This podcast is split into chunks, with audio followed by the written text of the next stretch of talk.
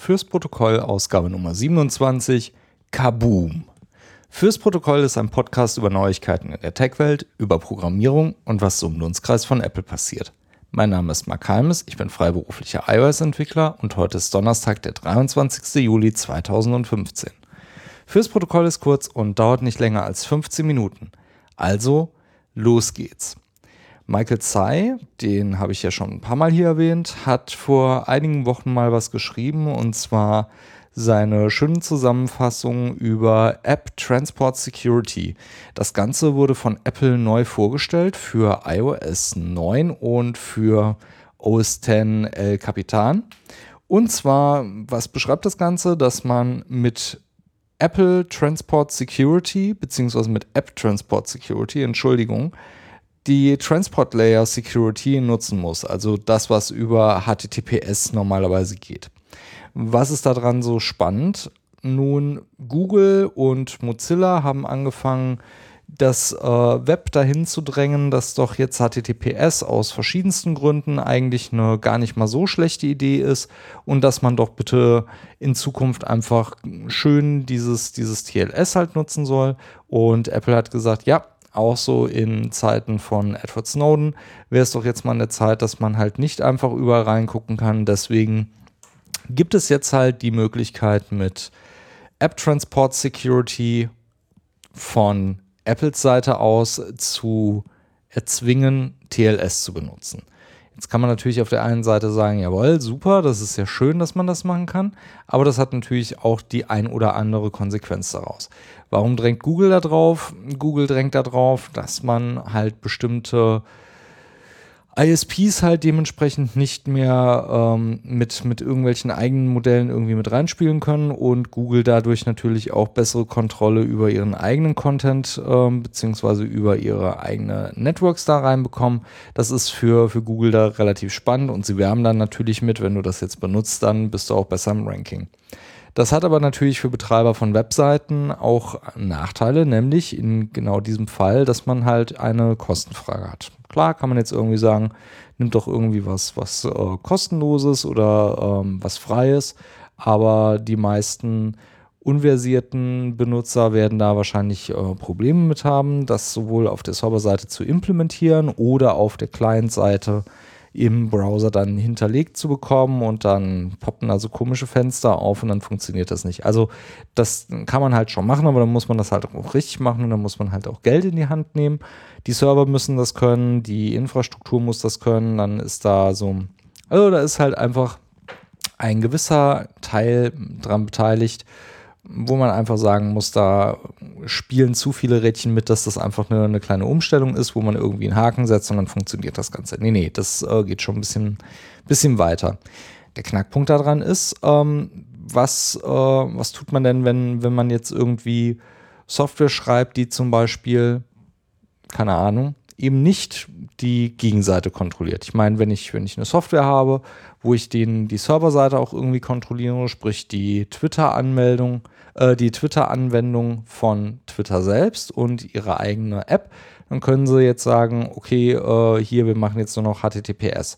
Soweit ich weiß, macht das äh, Twitter mittlerweile auch schon. Das ist jetzt einfach nur ein Beispiel für die Kontrolle des Servers. Also einer kontrolliert den Server und gleichzeitig auch die App dann ist das überhaupt kein Problem. Dann kann man sagen, na gut, dann beißen wir jetzt halt in den sauren Apfel und ähm, schalten das Ganze halt an und machen halt Dinge, dass dementsprechend alles jetzt mit TLS funktioniert, dann passt das.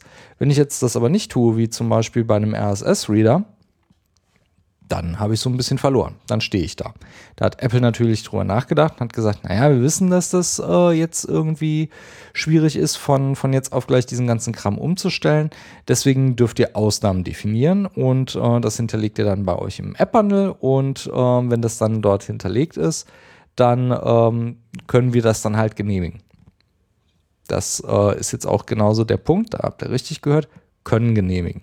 Das heißt, äh, Apple lässt sich da auch noch so ein bisschen, äh, ein bisschen frei, ob sie das denn tatsächlich tun oder nicht. Das ist an der Stelle halt unklar.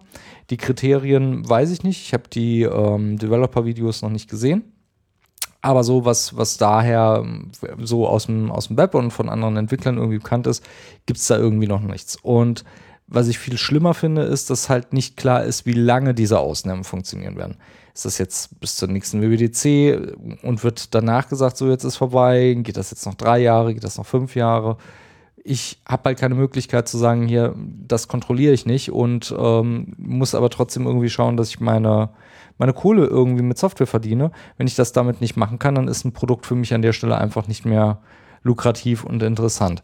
Auf der anderen Seite, das ist so ein, so ein Punkt, den man aus anderen äh, Quellen irgendwie hört, ich habe nicht immer ein großes Interesse daran, gezwungen zu werden, HTTPS einzusetzen. Vielleicht bin ich auch einfach nur irgendein Webserver, der einfach nur ganz normalen Web-Content irgendwo rausbläst. Warum sollte ich jetzt RSS zum Beispiel ganz äh, stumpf über, über SSL drüber ziehen? Ich möchte ja, dass es gelesen wird und ich habe da keine hochsensiblen Daten, die ich jetzt irgendwie einem äh, Verbraucher durch einen SSL-Strom irgendwie zur Verfügung stehen muss.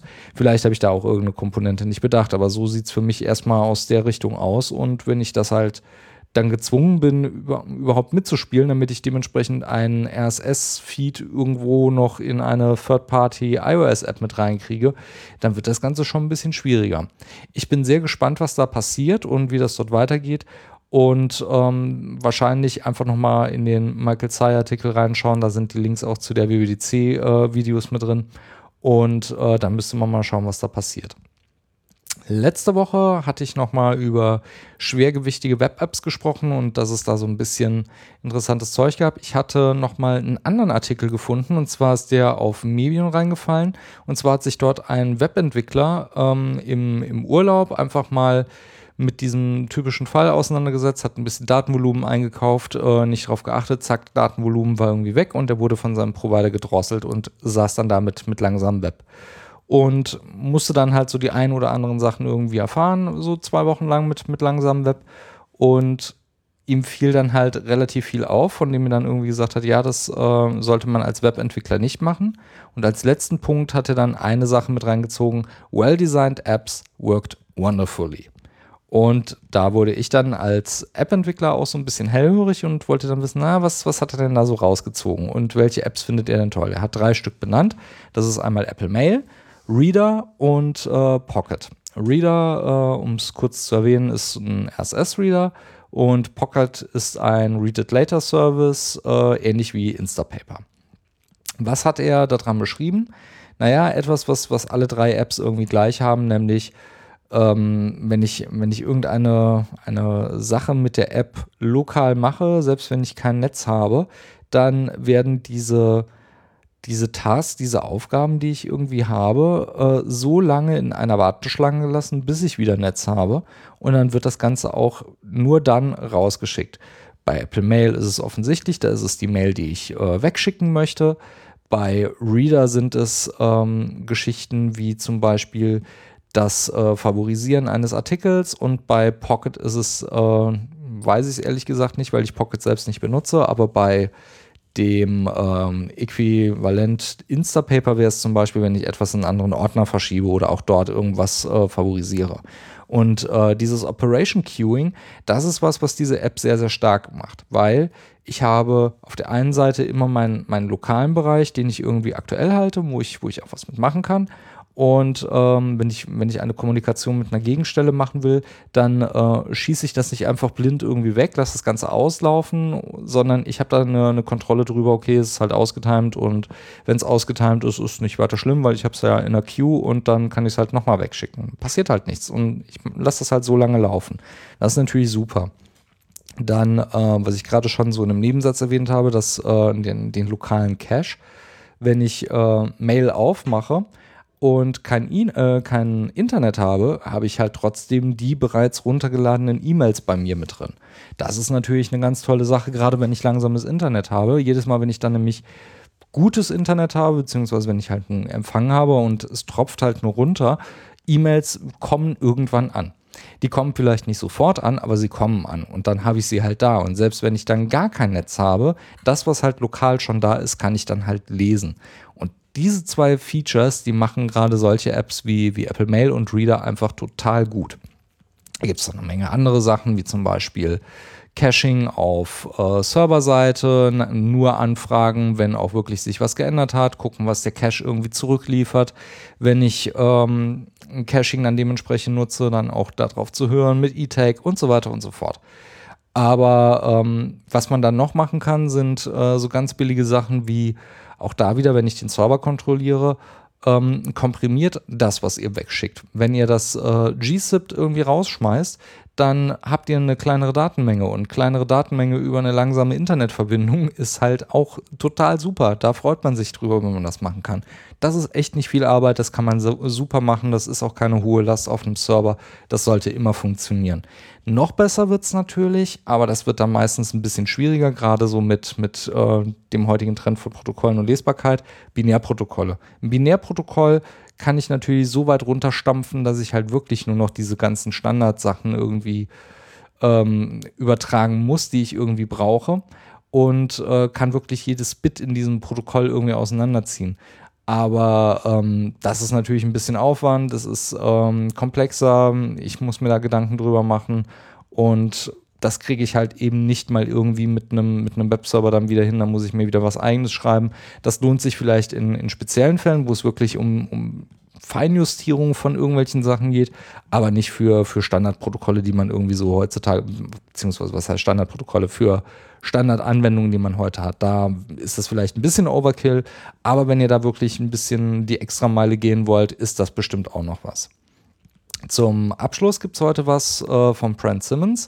Der hatte ähm, was Lustiges rausgefunden und zwar hat er einen Crash Report von einem Kunden bekommen und zwar für, für die Omni Group. Brent arbeitet ja mittlerweile bei der Omni Group und ähm, der Crash Report äh, hatte durch ein bisschen hin und her dann, ähm, also der, der ähm, Reporter des, des Crashs hatte dann halt rausgefunden, dass wenn er lange genug äh, die Enter-Taste gedrückt hält, dass er dann die App zum, äh, zum Absturz bringt. Und Brand ist halt hingegangen, hat das ein bisschen ausprobiert und hat dann halt herausgefunden, oh Moment, das hängt überhaupt nicht daran, dass das äh, irgendwie speziell jetzt in, in einem Produkt von Omni so ist, sondern das äh, ist ein OS X Problem und konnte das dann auch relativ gut an einigen ausprobieren, wie zum Beispiel Mail oder auch Text Edit. Und die Beschreibung, die er dann äh, sehr ausführlich runtergeschrieben hatte, macht das Ganze dann halt mit TextEdit. Man macht ein Fenster auf, ähm, macht ein paar Dinge, dass man ein äh, Export-Sheet auf hat und äh, dann drückt man Enter und das macht man ungefähr so zwei, drei Sekunden. Ich mache das hier auf einem iMac mit ähm, 10.10 und äh, dem letzten, der letzten Version von 10.10 und es dauert vielleicht zwei Sekunden und zack hängt die Applikation und nichts geht mehr und ich muss mit ForceQuit die Applikation beenden. Das war für mich wieder mal so ein Aha-Moment, wo ich dachte, verschiedenste Crashes, die man irgendwie hat, wo man immer sagt, so, sorry, liegt nicht an mir, waren bei mir oft immer so der Punkt, wo ich gesagt habe, natürlich liegt es an mir. Ich weiß zwar nicht, was ich falsch getan habe, dass es, dass es nicht bei mir in der Applikation crasht, aber irgendwas passiert halt, dass es, dass es dazu führt, so auszusehen, als ob es das tatsächlich wäre. Und äh, siehe da, es gibt tatsächlich auch Fälle, wo man äh, auch wirklich die Gegenseite beschuldigen kann.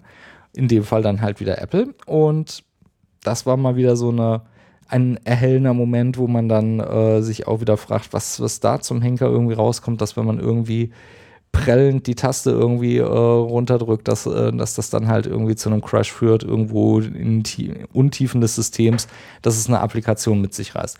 Fand ich ganz nett. Ähm, wenn ihr davon irgendwie betroffen seid, dann äh, solltet ihr einen Radar duplizieren.